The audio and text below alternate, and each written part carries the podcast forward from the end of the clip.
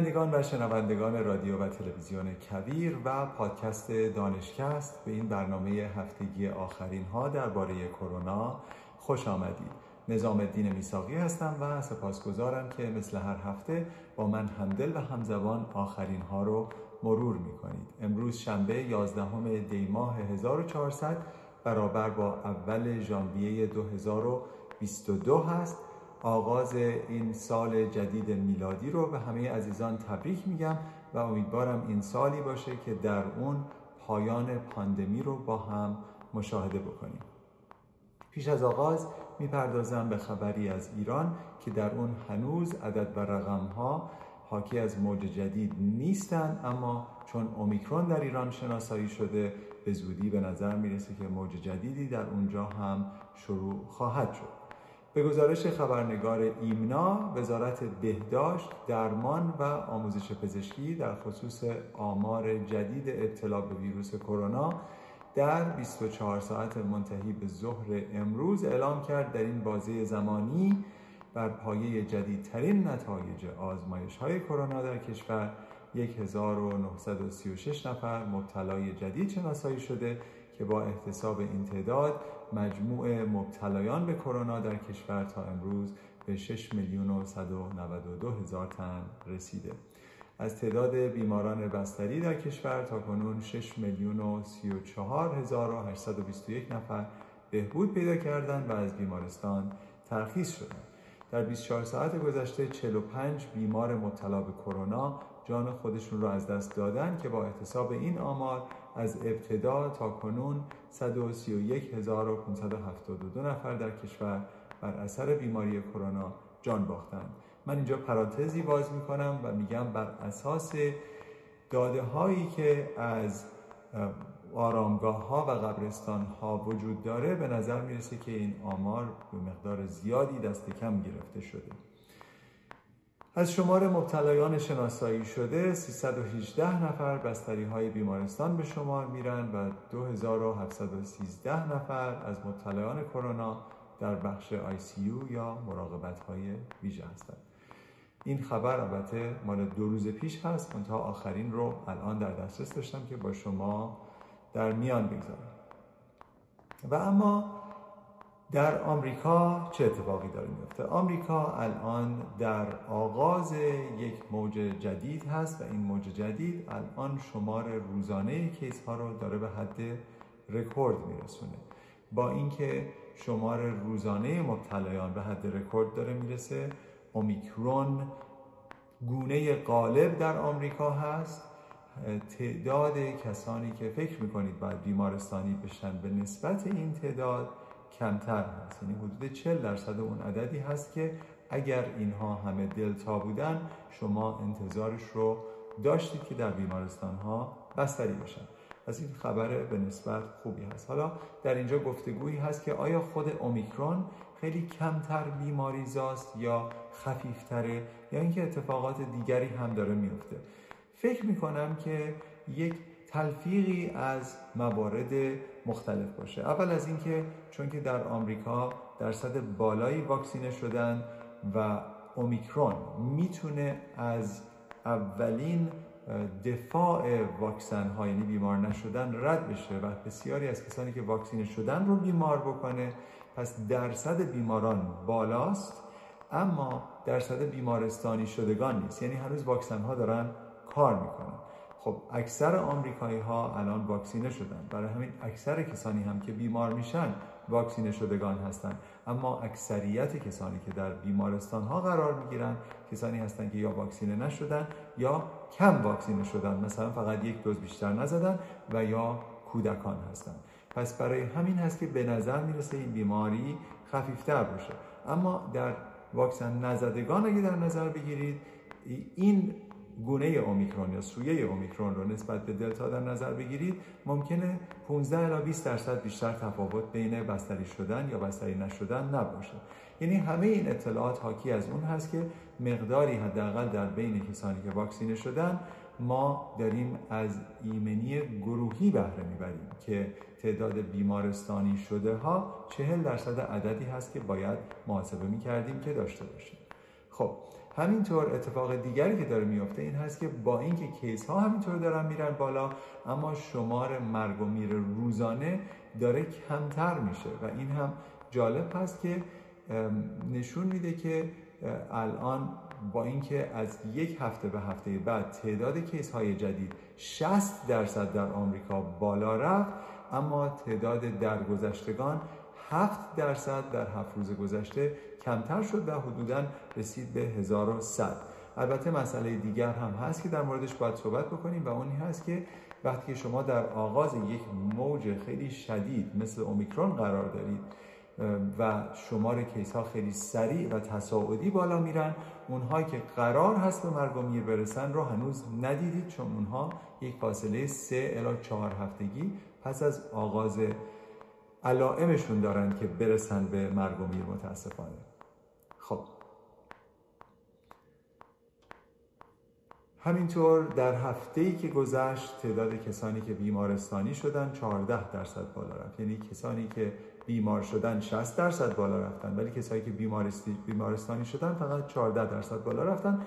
پس نشون میده که الان این بیماری کووید خفیفتر هست. همش هم این نیست که اومیکرون خودش ویروس خفیفتری هست. مقدار زیادی این هست که کسانی که دارن بیمار میشن مقداری پیشینه ایمنی نسبت به ویروس های کرونا در بدنشون از طریق واکسیناسیون و یا از طریق خود بیماری وجود داره.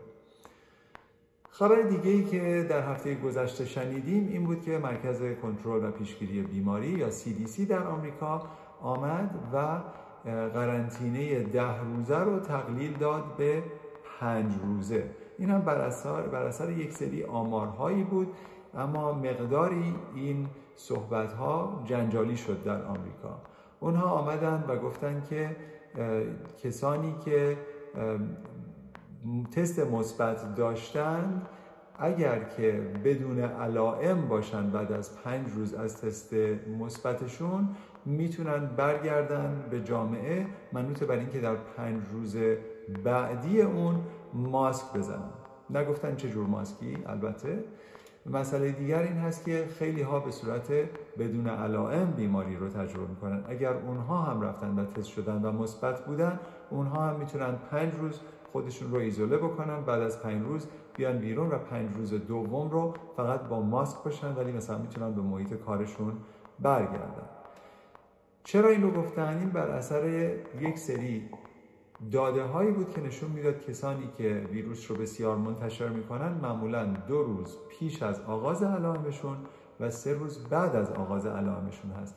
در این بازه پنج روزه هست. یعنی اگر پنج روز از آغاز علائمشون گذشته باشه با اینکه ممکن هست ویروس رو بتونن انتشار بگیرن بدن احتمالش بسیار کمتر هست. اما خب بسیاری از این داده ها در مورد اومیکرون به طور خاص نبوده. منتها فکر می‌کنن در مورد اومیکرون هم این داده ها صادق خواهد بود به خصوص که به نظر می‌رسه اومیکرون دوره انکوباسیونش یعنی از موقعی که شما در معرض ویروس قرار می‌گیرید تا نشون می‌دید که علائم بیماری رو دارید کوتاهتر هست و به صورت میانگین حدودا سه روز هست.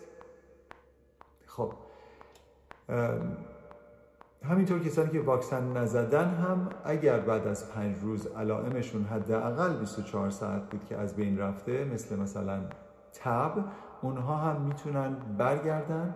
اگر حتی واکسن نزده باشن به محل کارشون یا به بیرون منوط بر اینکه اونها هم ماسک بزنن برای پنج روز دوم که تا ده روز برسن. پس اگر بخوایم خلاصه بکنیم این نشون میده که اون دوره ای که شما خودتون رو قرنطینه کردید از ده روز تقلیل به پنج روز پیدا کرده در کسانی که بدون علائم هستند و همینطور در کسانی که ممکن هست علائم دارن ولی 24 ساعت بدون علائم بودن و پنج روزشون گذشته.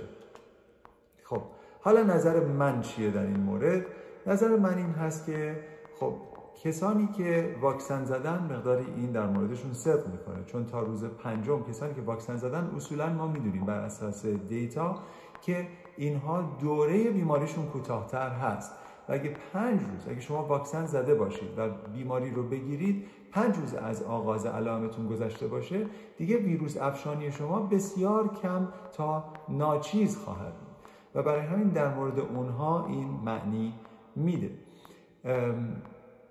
این برای واکسینه شدگان مشکلی من باهاش ندارم. اما کسانی که واکسینه نشدن اونها معمولا هفت و نیم روز طول می‌کشه که ویروس رو اگر قرار بهبود پیدا بکنن پاک بکنن از بدنشون و دیگه ویروس افشانیشون تمام بشه. برای همین این از پنج روز بیشتر هست. و به نظر من این یکم مایه نگرانی هست. چون اصولا کسایی که واکسن نزدن خیلی باور به ماسک گذاری هم ندارن. این هست که اگر شما بعد از پنج روز اجازه بدین اینها به محلهای کارشون یا فضاهای عمومی بازگردن و انتظار داشته باشید که اینها قرار ماسک بزنن. من فکر می‌کنم که اینها ماسک هم نخواهند زد. پس اینجا ما یکم ریسک خواهیم داشت. به حال من فکر می‌کنم که CDC یک کمی داده هایی که در دسترس هست مخصوصا برای کسایی که واکسینه نیستند رو خم کرد و انعطاف پذیری در موردش نشون داد که سعی بکنه یک سیاست ویژه رو فقط اتخاذ بکنه. خب. یکی از گروه هایی که از همه کمتر واکسینه شدن کودکان هستند چرا؟ برای اینکه کودکان مخصوصا اونهایی که زیر پنج سال دارن خیلی اخیر براشون واکسن در دسترس قرار گرفته و بسیاری از پدر مادرها هم می‌خواستن سب بکنن ببینن چگونه میشه. اینها هستن که در اون ایمنی گروهی خیلی درصد کمتریشون هیچ گونه ایمنی خاصی دارن. همونطوری که می‌تونید پیش بینی بکنید در بسیاری از بیمارستان ها مخصوصا در جاهایی که هات سپات هست یعنی فعالیت ویروس خیلی زیاد هست کسانی که بیمارستانی دارن میشن کودکان هستن و اتفاقا در سه هفته گذشته پنج برابر شده تعداد کودکانی که بر اثر کووید دارن بستری میشن. خب این خیلی اتفاق ناگواری هست. واکسن زدن کمک می‌کنه. متاسفانه این گروه هم واکسن براشون دیر مورد تایید قرار گرفت. هم درصد بسیار کمیشون واکسینه شدن. برای همین این رو ما می‌تونیم به عنوان یک زنگ خطری بهش فکر بکنیم که اگر کودکان زیر پنج سال دارید و اونها هنوز واکسینه نشدن الان برن و واکسن بزنن قبل از اینکه اومیکرون در جامعه شما در محلی که شما زندگی می‌کنید خیلی فعالیتش بالا بود مسئله دیگر این هست که همونطوری که گفتم در مورد اومیکرون کسایی که واکسینه شدن ریسک بیمار شدنشون بالا هست به نسبت. حتی اگر دوز سوم یا دوز یادآور رو زده باشن و ده هفته ازش گذشته باشه باز هم ریسکش بالا هست. پس اینها باید ماسک هاشون رو بزنن در فضاهای داخل به طور خاص و فاصله هاشون رو نگه دارن و در جاهای پر ازدهام نرن. مخصوصا برای سال جدید و این دورانی که تعطیلات هست خیلی باید مواظب باشن که این کار رو انجام بدن. در این حال کسانی هستند که بین دو تا سه درصد هر جامعه هستند و اینها مشکل اختلال ایمنی دارند. immune dysfunction یا نقصان ایمنی ممکنه داشته باشن به دلایل مختلف. و اینها به طور خاص اگر کاملا هم واکسینه شده باشن خیلی راحت ممکنه که دوباره بیمار بشن. البته واکسن ها در اونها بی اثر نیست. اونها اگر واکسینه شده باشن و بعد بیماری رو بگیرن باز هم احتمال اینکه بیمارستانی بشن و کارشون به مرگ و میر و جاهای باریک بکشه باز هم کمتر است خب این داده ها در ژورنال جما اینترنال مدیسین چاپ شده بود که اونها نشون می‌داد که کسانی که نقصان ایمنی دارن در این دوران بسیار باید مواظب باشن مخصوصا که شیوع اومیکرون بسیار بالا هست و درصد کسانی که مثبت هستند که تست میشن در خیلی از جاهای آمریکا که hot spot هست به سی درصد هم رسیده. خب حالا اینایی که نقصان ایمنی دارن چه کسانی هستند خیلی از کسانی هستند که ممکنه مبتلا به ویروس HIV و بیماری ایدز باشن و یا بیماری های خود ایمنی مثل multiple sclerosis یا MS داشته باشن و یا rheumatoid arthritis داشته باشن که آرتروز خود ایمنی هست. اینها به طور خاص و همینطور کسانی که داروهایی مصرف می‌کنن که سیستم ایمنیشون رو پایین نگه داره مثل دریافت کنندگان پیوند اعضا و یا پیوند مغز استخوان.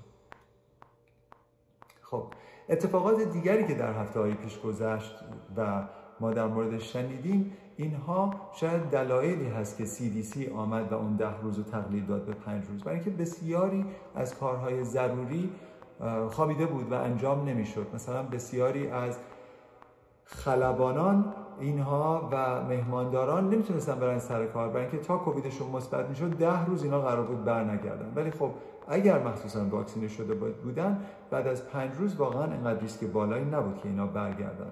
مثلا ما روزهایی داشتیم که در یک روز بیش از دو هزار پرواز کنسل شده بود و دلیل اصلیش همین پخش شدن اومیکرون بود.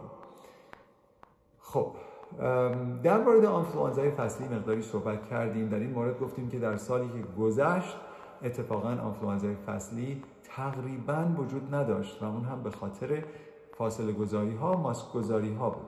اما امسال که مقدار زیادی بعد از واکسیناسیون رفتار آدم ها عوض شده و ماسک گذاری هم کم شده اتفاقا اینها اتفاق نمیافته و مقداری که آنفلوانزا امسال داریم می‌بینیم به مراتب بالاتر از سال پیش هست و البته کسانی هستن که به خاطر آنفلوانزا دارن بستری میشن. در شرایطی که اومیکرون خیلی شدید داره رشد می‌کنه و بسیاری از اونها هم قرار بستری بشن این خیلی فضای مشکلی هست. برای همین واکسن زدن بسیار مهم هست و همینطور ماسک گذاری و فاصله گذاری و همینطور اگر شما علائمی رو دارید مثل بدن درد و تب بالا حتما باید خودتون رو جدا بکنید از دیگران و در فضای بیرون قرار نگیرید. در معرض افراد دیگر قرار نگیرید چون اونها ممکنه بیماری رو شدیدتر از شما تجربه بکنند اما اتفاق دیگر که در موردش خوندم در مورد سندروم متابولیک بود. متابولیک سندروم یک سندروم مقداری پیچیده هست که الان نشون میده که کسانی که متابولیک سندروم دارن اگر کووید 19 رو بگیرن احتمال اینکه اینها ARDS یعنی Acute Respiratory Distress Syndrome بگیرن. یعنی اینکه ریه هاشون به صورت بسیار شدید درگیر این بیماری بشه بسیار بالاتر هست. و همینطور احتمال مرگ و میر و البته بستری شدن در این گروه بسیار بالاتر هست. و این داده ها در ژورنال JAMA Network Open چاپ شده بود که خدمت شما ارائه می کنم حالا این رو باید در نظر بگیریم که سندروم متابولیک چند قسم داره و هر, هر کسی که بیشترین قسم ها رو داشته باشه قراره که بیماری کووید 19 رو هم شدیدتر بگیره. در مورد سندروم متابولیک شاید روزی من یک برنامه ویژه جداگانه بذارم. ولی متابولیک سندروم چی هست؟ به اختصار خدمت شما عرض می‌کنم که در نظر داشته باشید. اینها کسانی هستند که چاقی مرکزی یعنی چاقی نزدیک از کمر دارن. به طور خاص کسانی که کمرشون حدود چهل اینچ و یا 100 سانتی متر باشه این یکی از معلفه های متابولیک سندروم هست.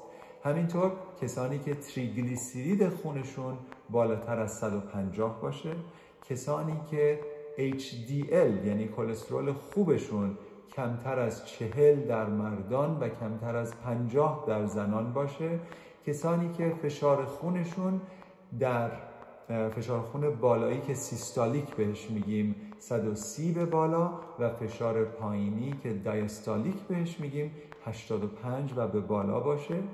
همونطور کسانی که در حالتی که ناشتا هستند و قند خونشون رو اندازه گیری می‌کنن اونها قند خونشون بالای صد باشه. وقتی که کسی سه تا از این پنج تا معلفه رو داشته باشه میگن بهش که شما متابولیک سیندروم دارید. این سندروم متابولیک بسیار مشکل بزرگی هست مخصوصا در کشورهای غربی و در کشورهایی که اصولا چاقی در اونها خیلی زیاد هست و هر چقدر که بیشتر این معلفه ها باشه مثلا کسی که هر پنج تا رو داره اون نه تنها در مورد کووید 19 قراره که بسیار شدیدتر بیماری رو تجربه بکنه بلکه احتمال سکته قلبی، سکته مغزی و مشکلات عروقی در بدن او بسیار بالاتر است. اما خبر دیگر این هست که بسیاری از این افراد میرن و جراحی هایی می‌کنن که بریاتریک سرجری نام داره و اینا جراحی هایی هست که برای چاقی انجام میشه و سعی می‌کنن که از اون طریق وزنشون رو کم بکنن. اینها چطور؟ مقداری اینها می‌تونن تشخیص متابولیک سیندروم یا سندروم متابولیک رو از دست بدن و احتمالا نزدیکتر و نزدیکتر به نرمال بشن. اتفاقا بیمارانی که همچین جراحی های انجام دادن نسبت به کووید 19 نتایج بهتری می‌گیرن. و اینها بر اثر یک داده هایی که در جاما سرجری چاپ شده بود روی 20 هزار بیمار که چنین عمل های جراحی کرده بودن نشون می‌داد که نه تنها اینها اگر کووید 19 بگیرن احتمال بستری شدن و مرگ و میرشون پایین تر هست و البته اینها احتمال مرگ و میرشون به طور کلی کمتر هست نسبت به کسانی که این عمل رو انجام نمیدن البته خب وزن از دست دادن روش های مختلفی داره اونهایی که از طریق عمل از دست میدن مقداری سریعتر از دست میدن اما عمل به طور, به طور تنها کافی نیست. عمل باید توأم باشه با کسانی که روش زندگیشون رو روش خوردنشون رو کالوری هاشون رو فعالیت های ورزشیشون رو همه رو تغییر میدن. یعنی جراحی در واقع یک انگیزه ای هست برای تغییر دادن به تمام سیستم روش زندگی یا lifestyle شخص که بر اثر اون بتونن بهتر و بهتر باشن و مسون از مشکلات پزشکی جدید به خصوص این پاندمی باشن. خب دوستان عزیز این برنامه سال نو قدری کوتاهتر از برنامه های دیگر بود. من از شما سپاسگزارم که با من همدل و همراه هستید. برای همه شما سال خوبی رو آرزو می کنم برای شما میگم که با اینکه الان در وسط یک موج جهانی بزرگی به نام اومیکرون هستیم همین که دارید می‌بینید تعداد بیمارستانی شدن ها کمتر هست بستری شدگان و مرگ و میر کمتر هست به نسبت اون عددهایی که انتظارش رو میره. داره نشون میده که ما در سطح جهانی هم داریم آرام آرام نزدیکتر به یک ایمنی گروهی میشیم. زمانی خواهد رسید که کووید 19 هم مثل یک سرماخوردگی و یا آنفلوانزای خفیف خواهد شد. درسته که بیماری خواهد بود اما دیگه اون حالت بیماری زایی شدید رو از دست خواهد داد برای اینکه در جمع ما به طور کلی انسان ها ایمنی نسبت به این ویروس جدید دارن یواش یواش ایجاد می‌کنن. حتی وقتی که سویه های جدید به بازار میان اینها هم بدن ما اون سلول هایی که آشنایی دارن می‌بینن که اینها شبیه هستند به ویروس ها و یا ایمنی که نسبت به اون در قدیم دیدن و نسبت بهش ایجاد کردن و خیلی سریعتر می‌تونن ویروس رو از بدن خارج بکنن و سلامتی رو به ما بازگردونن. به همین دلیل هست که می‌خوام که مواظب باشید فاصلاتون رو رعایت بکنید ماسکاتون رو بذارید از فضاهای پر ازدهام دوری و پرهیز بکنید اما امیدتون رو از دست ندید. برای اینکه به نظر من پایان این پاندمی نزدیک و نزدیکتر داره میشه. برای همه شما تا هفته آینده آرزوی تندرستی و شادکامی دارم. برای همه شما آرزو دارم که خوب و خوش باشید و از عزیزانی که برنامه ما رو معرفی می‌کنن به دیگر فارسی زبانانی که با برنامه ما آشنایی ندارن از صمیم قلب تشکر می‌کنم. همینطور از جانب همکار عزیزم آقای بیژن مزفری که در پس پرده همیشه با من همراه هستند سپاسگزاری می‌کنم که سال دیگری رو با من به اتمام رسوندن و زحمت بسیاری در جهت تزیید معلومات همزبانان و هموطنان ما کردن. خوب و خوش باشید.